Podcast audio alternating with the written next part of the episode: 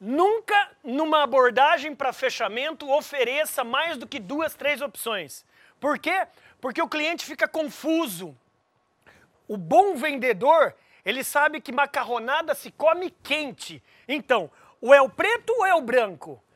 À vista ou essa maneira de pagamento? Captaram, gente? Então, você coloca exatamente ou uma condição ou outra condição. Então, isso é uma maneira de você condicionar a inteligência seletiva. Então, quando a gente começa através da neurociência estudar o comportamento do cliente, o cliente muitas vezes ele toma decisão por impulso. Não é enganar o cliente, é você ser assertivo no seu fechamento.